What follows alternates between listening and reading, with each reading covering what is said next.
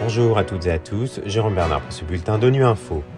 Au menu de l'actualité, le secrétaire général de l'ONU réclame l'envoi d'une force internationale en Haïti où l'insécurité s'aggrave. L'Organisation mondiale de la santé prévient qu'une hausse légère des cas de Covid-19 arrive. Et un expert de l'ONU s'inquiète de la prolifération des discours de haine et d'incitation à la violence en République centrafricaine.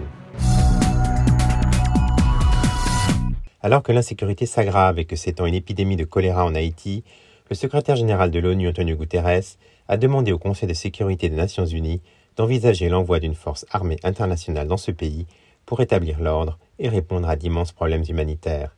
Philippe Coste nous en dit plus. La priorité de la communauté internationale doit être de sauver des vies, a déclaré le chef de l'ONU, en demandant au Conseil de sécurité le déploiement d'une force internationale capable d'assurer la libre circulation de l'eau, du carburant, de la nourriture et des fournitures médicales vers les communautés et les hôpitaux d'Haïti.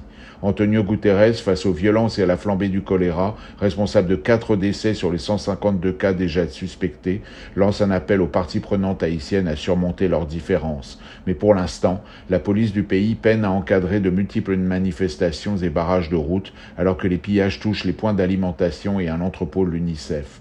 Quant au blocage du terminal pétrolier de Vareux à Port-au-Prince, il a réduit gravement l'approvisionnement en carburant dans le pays et par là même l'accès aux services de base dont l'eau et l'assainissement indispensable à la réponse aux défis sanitaires.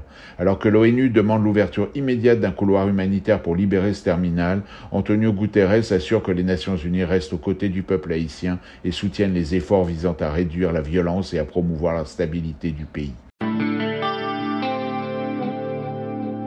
Une hausse légère des cas de Covid-19 arrive alors que la saison de la grippe commence dans l'hémisphère nord. C'est ce qu'indique l'Organisation mondiale de la santé.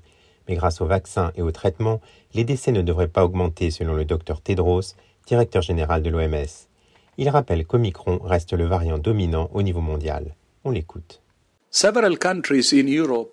Plusieurs pays d'Europe signalent actuellement une augmentation des cas de Covid-19, des hospitalisations et des décès. Il faut s'y attendre car le temps se rafraîchit et les gens passent plus de temps ensemble à l'intérieur. La majorité des pays n'ont plus de mesures en place pour limiter la propagation du virus.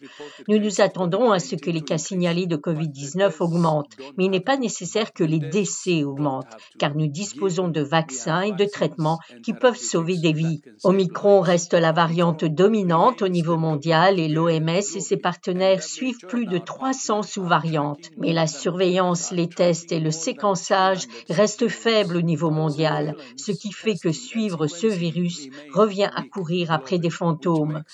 Nous continuons donc à appeler tous les pays à renforcer la surveillance, les tests et le séquençage et à veiller à ce que les groupes les plus à risque soient vaccinés.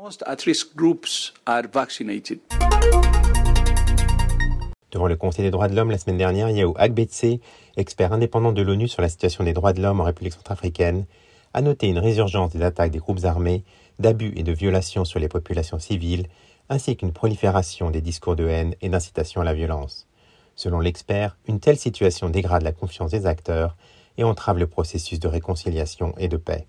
Partout sur les réseaux sociaux, dans les médias, on constate, on voit, on observe ces discours de haine et d'incitation à la violence et il appartient aux autorités qui sont responsables au premier chef de la gouvernance dans le pays de faire en sorte que ces discours cessent en fait. Et j'appelle aussi les partenaires techniques et financiers qui seraient tentés ou qui recourent à, ces messages de désinformation à cesser cela. Et je voudrais saluer une décision qui a été prise récemment par euh, le ministre de l'administration territoriale qui a suspendu en fait les activités d'une association qui s'est particulièrement distinguée au niveau des réseaux sociaux avec des messages de haine et de menaces à l'endroit des partis, que ce soit des partis politiques, des partenaires techniques et financiers et autres. J'appelle les autorités à recourir davantage à des réponses politiques et à faire en sorte que toutes les entités qui recourent à la haine et à la menace puissent justement faire l'objet de suspension. Mais bien évidemment, il y a d'autres institutions de l'État qui ont dans leurs attributions la cohésion sociale, la médiation, puissent aussi fonctionner. Je pense par exemple au Conseil de la communication,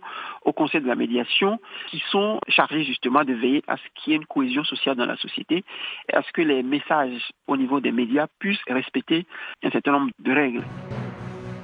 Voilà fin de ce bulletin d'ONU Info. Vous pouvez nous retrouver sur Internet, sur nos comptes médias sociaux, Twitter et Facebook. Merci de votre fidélité. À demain, même heure, même fréquence.